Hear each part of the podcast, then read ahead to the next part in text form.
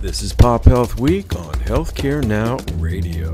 Today's episode is sponsored by Health Innovation Media. We bring your brand messaging alive on the ground and now in the virtual space for major trade show, conference, or innovation summits via our signature pop up studio. Connect with us at www.popupstudio.productions. I'm Gregg Masters, Managing Director of Health Innovation Media, publisher of ACOWatch.com, and your Pop Health Week co host with my partner, co founder Fred Goldstein, president of Accountable Health LLC, a Jacksonville, Florida based consulting firm. On today's show, for a roundtable of sorts, our guests are Dr. Nick van Terheyden, Fred Goldstein, and yours truly, Gregg Masters. We discuss the latest developments in the COVID 19 global pandemic. So let's get right to it. So I think it's helpful perhaps to go back into a condensed timeline, which I've sourced from uh, WHO, because this has been a relatively short lived and rather quickly disseminating now pandemic that began with a notice on the 30th of December 2019 for a patient who presented with a pneumonia of unknown origin. And that's a surveillance definition established following the SARS outbreak of 2002 2003. This patient was admitted to a hospital in Wuhan, China. Some 70 days later, on or about March 11th, the WHO, World Health Organization, declared the coronavirus outbreak a global pandemic, which had spread to more than 190 countries around the world. Interesting to note, the last time WHO declared a pandemic was during the 2009 H1N1 swine flu outbreak. WHO emphasized that COVID 19 is the first time a coronavirus has caused a pandemic the 2002 2003 outbreak of SARS, which is also a coronavirus, was contained enough to avoid that classification. So the compressed timeline here is from patient zero, if you will, the index patient, to today, we've seen explosive uh, exponential growth in geographic clusters emerging at their own timetable and the diffusion of this disease now around the globe. So, according to the Johns Hopkins School of uh, Center for Science and Engineering. The total confirmed cases as we speak today, which is uh, May 13th, 2020, the global total confirmed cases are 4,315,679, with global death locking in at 294,879. The U.S. picture is rather dismal con- total confirmed COVID 19 cases are 1,380,465, with a death count at 83,249. So let's just put that out there as the footprint of uh, where we stand on a global perspective. Nick, do you want to why this one is uh, different from the run of the mill stuff? Yeah, absolutely. So I, I would say just first off the bat, I think whilst your relating of the patient zero is accurate based on what's been reported, I think what we're learning is that that may not be patient zero, and there is likely or potentially uh, earlier cases that may have been around that we weren't aware of. Case in point, our best understanding today is that the spread of the virus in the United States actually came from the East Coast, not the West Coast, and came round the globe from that side, not coming from China. Not that it may uh, or did not originate uh, in China. I think we, we view that to be the case. But I think it was circulating before we actually had notice of it and we're tracking it. So this whole patient zero is extraordinarily important. And, you know, Hollywood obviously does an, a great job of making that point because that seems the uh, entire movie plot in many of these pandemic movies. Find the patient zero and you've solved the case. Not entirely true, but you know it's it's a good proxy because of course it's important to understand that, and that helps us uh, source where this virus came from. As far as what it is, well, uh, viruses, different to bacteria, are inert essentially. They're pieces of DNA covered in a, lipid uh, or fatty kind of covering. On their own, they can't do much. They actually need our cells to replicate. They're much smaller than bacteria and importantly are completely insensitive to antibiotics. One of the reasons that physicians resist treating patients that come in with flu or flu-like symptoms with bacterial treatments such as uh, penicillin or equivalent antibiotics.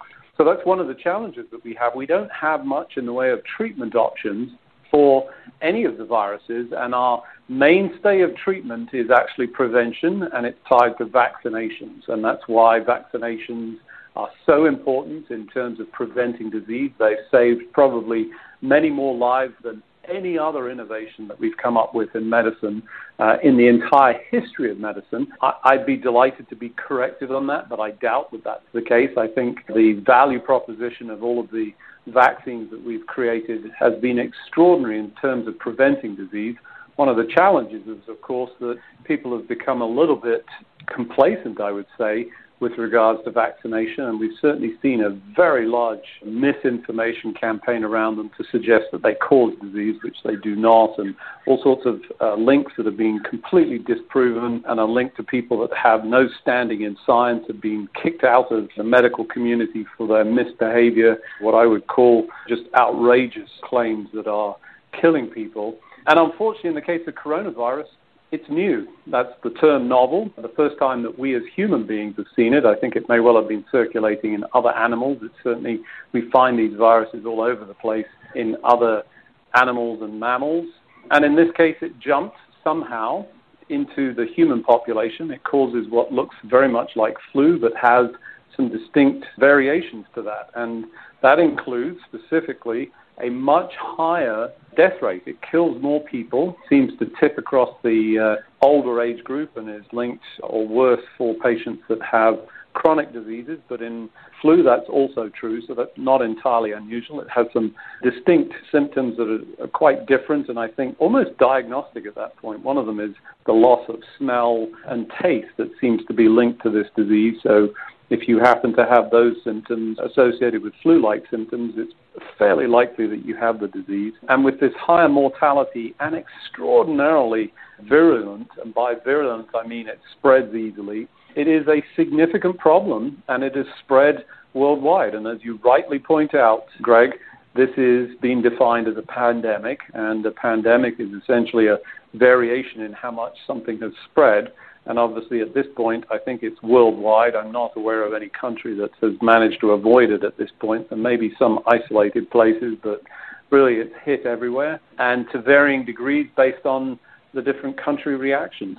Which are interesting in and of themselves, and notably being the United States reaction versus what we saw in South Korea and Italy and now Spain, France, Portugal, and uh, so l- let's talk a little, little bit about that. One of the, the problems that we've had is this is a novel virus, uh, which has a disease profile that is unfolding in real time. It seems like every day we're, we're learning more about uh, its virulence and its ability to spread rather easily with an R naught of somewhere between two to three it has exponential DNA with an R naught, meaning a replication rate of that one person affects two or three others, and that grows rather quickly. So, Fred, let me ask you this maybe from a, a population health perspective. The situation in China being top down is quite different from the situation in the United States, which is a, a bubble up, if you will and a bubble up in an environment where senior leadership at the federal level has spent a good deal of time essentially discounting and minimizing the threat. Yet now we lead the world in cases and deaths. So, how would you account for that from a population health perspective? Why is the footprint and the disease occurrence so different from country to country? I think it really gets back to the country's, you know, makeup, how they do things, what they consider important and those underlying things around You know, in the United States, we tend to have a lot more individuality than perhaps some other countries and have always been sort of that rugged individual approach. And I think that leads to, at least in this case, it makes it easier for something like this to take a hold and you know much harder to say we're going to close down an area or we're going to stop work or we're going to shut down a system of transportation uh, or require masks and so that, that's really been it you know each country is sort of you sort of seen what that country's social makeup is like and how they how they react to things like this. So yeah, I mean early on I think we've obviously had some problems here in the United States. We've had this thing get pretty far out. You can see which states I think there were some studies that showed, for example, in Washington state, they probably shut down a week earlier than New York did in a specific period of time as to when the virus was there. And so New York has a much higher rate of infections and, and also has other issues. You've got a really dense population in that city. You have a transportation system that tons of people use, very close spacing in those things. And so a lot of it gets to that. And I think it's really, you know, now it's really about how far you can move in one direction or the other, given the structure and the, the social organization of the country, to, of any country, to handle it. You saw in Italy, it was pretty late in some of those elderly communities, and they got hammered and then shut stuff down. It's, it's kind of where we're at where we're at now. And now the question is, what do we do on a go forward basis, and how do we ensure that, especially given the calls to reopen the economy and the impact we're seeing on everyday people's jobs, how do you potentially consider doing that. And we're seeing again in the United States, each state may be experimenting in a slightly different way as to timing and what's allowed and what's not. And given that we're learning every day, there are things we don't know. And even in the presentation before the Senate yesterday that Dr. Fauci talked about, you know, we just don't know everything. So everybody's sort of making these guesses, some based more on science, maybe some based less, but it, it, in many ways there are things we do know, and, and, there's still a lot we don't. So as we learn more, I think you know one of the things we're learning is there may be considerably less risk. We don't know for sure outdoors versus indoors, especially if you're spacing yourself. And so that may be something that somebody says, well, gosh, we'll open up the outdoors and keep spacing, and it may be okay. Whereas clearly we know that in indoor situations, that may be highly risky if you reopen that today. So I think we're still learning, and states, uh, particularly the states, are all going to try something a little bit different. So it'll be interesting to watch over time. And Nick, let me ask you if this death toll is finally easing, which there's some evidence of that of late. Are we out of the woods here? And if you're just tuning in, you're listening to Pop Health Week on Healthcare Now Radio. This COVID 19 update features Dr. Nick van Terheyden, Fred Goldstein, and yours truly, Gregg Masters. We discuss the latest developments in the COVID 19 global pandemic. I'm sorry to laugh. I, I don't mean to be flippant about it, but uh, I, I think it's a clear response of hell no. I, I feel like I need to channel my inner John Wayne and, you know, the hell it is. It, it, uh, unfortunately, you know, the reality of this is it's a novel coronavirus. We have so little in our armament of how we approach the challenge of both tracking, uh, tracing, and then treating people with this disease. The timeline to develop those things, even with the best possible will in the world and all the luck that you could possibly ask for, is not going to be a, a, the presence of a vaccine in a relatively short order, which is our mainstay of, of treatment. We have barely any antiviral med- medications because we've essentially discounted that whole area of research uh, for economic reasons, it just it failed to sort of generate enough activity, and we failed to take account of all the warning signs and uh, the warnings that were posted by people that paid attention to this for many years. Multiple times that Ebola has emerged. You know, there was a point in time when Ebola arrived on the shores of the United States very briefly. There was a lot of focus, but, you know, much like everything else, it hit the news cycle. Once it died down, people stopped paying attention. We defunded everything. So our capacity to sort of fight this is severely limited. Um, that's the bad news. The good news is that we're a highly innovative set of people. Uh, we have extraordinarily bright folks who, for the most part, are working together and I think we'll come up with some clever, impressive solutions. Case in point, and one that I highlighted that essentially just got published recently. In fact, I think it's still a pre-published paper, but we've already discovered that anticoagulation, the thinning of blood, has a highly positive effect on outcome. An outcome in this instance is about decreasing mortality of people that are admitted to hospital and specifically admitted to ICU. Both those groups of patients reduced mortality by 50% in a study that was pre-published out of Mount Sinai in New York. That's very exciting. I know that's only half a, a saving, so one in two, but given that we were looking at 70 to 80% mortality of patients being admitted to the intensive care unit for ventilation, that's a big saving.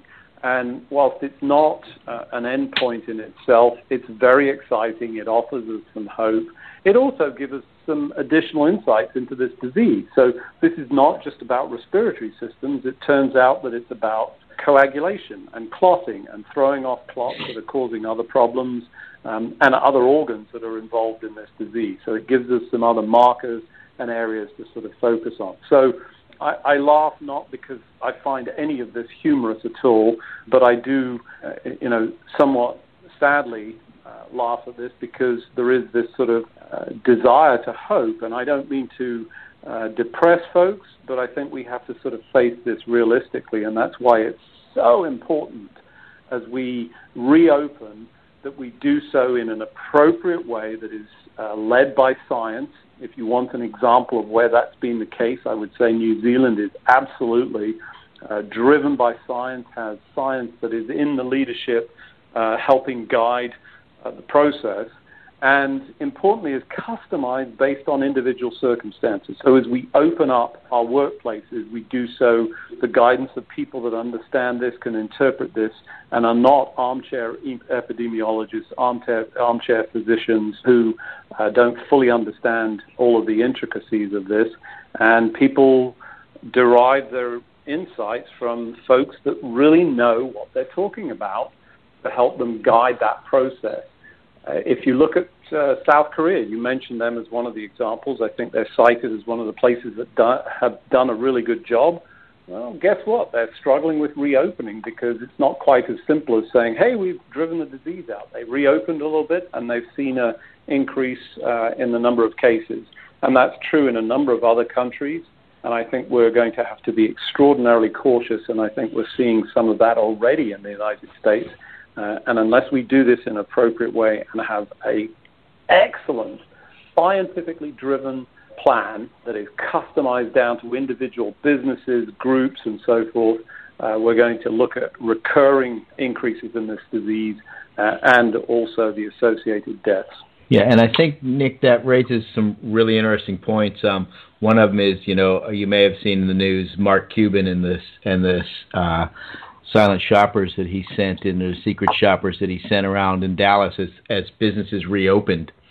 And I hired a firm, and they went out to over 300 businesses and looked at what they were doing, and essentially found that um, only 36% of the businesses that chose to reopen that period, but on average, stores only followed 58% of the recommended safety protocols. So even as you're reopening and we have all this information out there that says you should do this or maybe you should do that, it's not getting down to those individual locations. And he's he noted that they even had variations within chain store companies where the the, the corporate organization said, "Here's how we're going to reopen those," and they saw differences.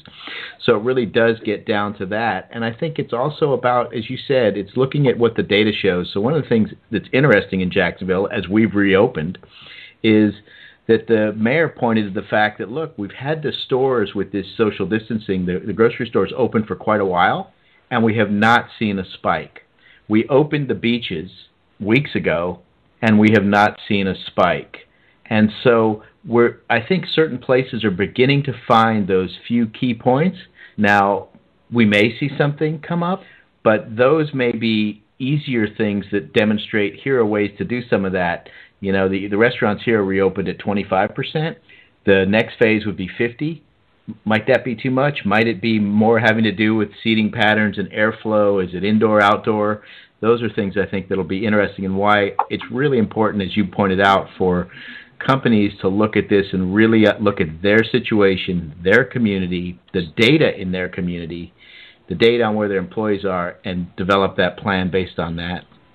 Right, and so, I'll, I'll, add an, an, additional sort of uh, layer on that that I think has been, I think, one of the most helpful uh, thought processes as people think through this that essentially determines risk based on the viral load of the exposure and the time of that exposure. Those are the two key elements to consider so that you could have a very high viral load, as an example, a sneeze, which generates enormous uh, transmission of virus in somebody that has the infection to, to those people around it for a, a, relatively short period of time, and that would increase uh, and give you an exposure risk. But equally, a low viral load of somebody that's just breathing that has the disease, for example, somebody that's asymptomatic, so they don't have a temperature, we don't know that they have the disease unless we tested for it and found it. So they sit in a restaurant, but they sit there for two hours breathing it out, or in the case of, I think it was the South Korean call center, and circulation of air spreads it to all the people locally and it, you know, uh, is transmitted with the same level of transmissibility. So that for me has been the most effective measure to help people understand. So it's not just about exposure, it's about time of exposure and the viral load. And understanding that requires at least a detailed understanding of uh, viruses, how they spread, the impact of viral load, and so forth. So with that, no vaccine in sight, say, for the next 12, 18 months, even though Trump is saying we'll have one by the end of the year. I think it's doubtful. There are no effective or approved treatments per se. Remdesivir has gotten some recent attention because of the reduction of the hospital stay from 15 to 11 days. One would assume these are desirable outcomes as there is a discharge, but whether or not remdesivir actually improves mortality, I think, is an open question. If um, if I'm not mistaken, is is that correct, uh, Nick? Yeah, I think it's good to talk about that. It's obviously raised its head, and uh, unfortunately, we've seen a number of these instances of other uh, drugs that were listed as an example and the saving grace. Uh, they're not. Remdesivir is not. It, it certainly was good enough, interestingly, for a a pretty solid trial that was international, multiple countries, multi sites, and included a placebo arm. So, for, for, those listening that don't understand that, placebo means that we give you the drug, and uh, a proportion of the people getting the drug actually receive what appears to be the drug, but it's not, and nobody knows. It's blinded, so nobody is actually aware of who's really getting the drug. And that really gives us a great understanding of whether something is effective or whether it just appears to be effective. So it included a placebo arm. What's positive about the news was that the data coming out was sufficiently positive for them to remove the placebo arm. So they changed the trial because it felt at this point we were seeing positive enough outcomes. So as you rightly say, Gregg, a reduction in the uh, length of or duration of the disease, um, it didn't change the endpoint, so the mortality wasn't as best as I understand, um, but it did reduce the severity of the disease by length, and that was sufficient for them to remove the placebo. So now everybody is getting the drug in the trial uh, because it felt uh, inappropriate to be offering placebo once we'd shown that it was given this positive effect but it's not a treatment. It's not uh, changed the mortality, and you know continues to require additional study. And that's true pretty much of all of these uh, attempts to find drugs to treat the condition once you have it. Briefly, let's talk about vaccination and you know the development. I think Moderna is the uh, company that everybody's got very excited about. They're uh, an RNA virus uh, target and to be clear, I think if I recall my readings on this, there are about seven variations on a theme of the types, not the number of trials. There's, the number of trials is somewhere in the order of 70 or so for vaccines, but RNA is one of the targets, and that's uh, the specific focus on the piece of the virus that we're essentially attacking or approaching as a, a target. And in this case, Moderna is going after the uh, messenger RNA. But here's my caution around that. This is something we've been trying to do with a number of other viruses for a considerable period of time. They've been trying to do this pre COVID 19 and to date have got no successful trials as yet. That's not to say that they can't, and gosh, I'm rooting for them. I really am. But I wouldn't be backing that as my only horse. I think we have to think about other things and other ways to control this disease in the intervening period of time. So I have to ask you, you did not mention hydro- hydroxychloroquine. There's been quite a bit of hype and hope, a mixed bag from some of the more credible studies that have been done in, in the VA and elsewhere. But what's your take on hydroxychloroquine? Is this uh, an agent that has some promise, or are the studies too tightly defined to actually? In other words, what I'm saying is, um, some would say that if there's early in the course with a low relative viral load, then hydroxychloroquine supplemented by azithromycin shows some promising results. Can you give us any perspective on that? Yeah, so to the best of my knowledge, there is no placebo-based study, so we have nothing to compare it against. And again, that creates an extraordinarily difficult data set to uh, determine if there's uh, any efficacy. We know lots about hydroxychloroquine. I've taken it in my past. I've lived in lots of malaria ridden countries. It was a standard. It's not a particularly safe drug. That's one of the problems. And part of the reason that I didn't mention it is that mentioning it seems to induce people to go after this. Uh, we've already seen certainly at least one death that seems to be associated with uh, the promotion of this as a treatment and, you know, something to take, as you describe, early. Uh, I think the clear medical advice here is if this is an appropriate treatment, which it may be, and I, I don't think we know, but we need to understand. And if it is, I can tell you we will ramp up production and put people on it as early as possible and you know get that out as quickly as possible. But we need to do that importantly at this point safely, and that's in a hospital because it lengthens the QT interval. It has real potential to cause severe cardiac symptoms that need to be uh, monitored in a healthcare setting. This is not something that people should be saying, I'm going to go out and buy and just protect myself because I think I might have COVID 19, which is likely that you don't unless you've got symptoms. So this is something that needs to be left to the medical professionals. Um, and I think that's very, very clear to me. I think if I had a wrap up, it there is no there's no silver bullet. You are not going to find a single solution up until we have a vaccine. And this takes a concerted, scientific based, thoughtful approach that is customized to individual circumstances. Yeah, and I would just add at the end of the day, it's up to us as individuals to do the right thing, or you know, much point. of this is, this is, is is much of this is based on our behavior, and so we have to go ahead and make sure that everybody understands what they should be doing in the appropriate situations based on where we're at in this disease and then do that.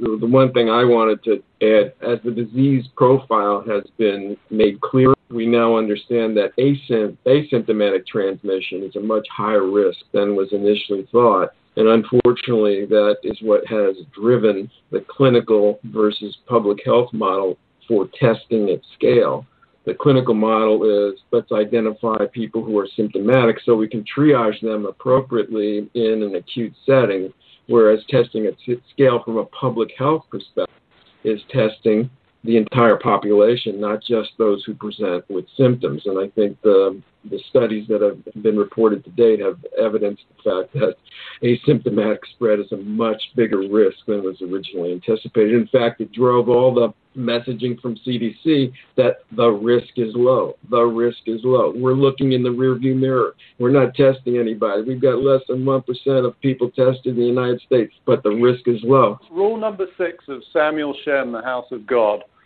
You won't find a temperature if you don't take it. Same with testing. That is the last word on today's broadcast. I want to thank Dr. Nick van Terheyden and my colleague and co host Fred Goldstein for their time and insights into the current state of the global pandemic, including near term prospects for mitigation relief, effective treatment, and ultimately prevention via proven vaccine. For more information, go to www.pophealthweek.com, do subscribe to our channel, and follow our work on Twitter Twitter via at Pop Health Week, at Dr. Nick1, at FS Goldstein, and at 2 Health Guru. For Pop Health Week, my colleagues Fred Goldstein, Dr. Nick, and Healthcare Now Radio. This is Gregg Masters saying, Stay safe, you all. We'll get better together if we toe the line with social distancing, proper hygiene, and by all means, wear those masks when in public.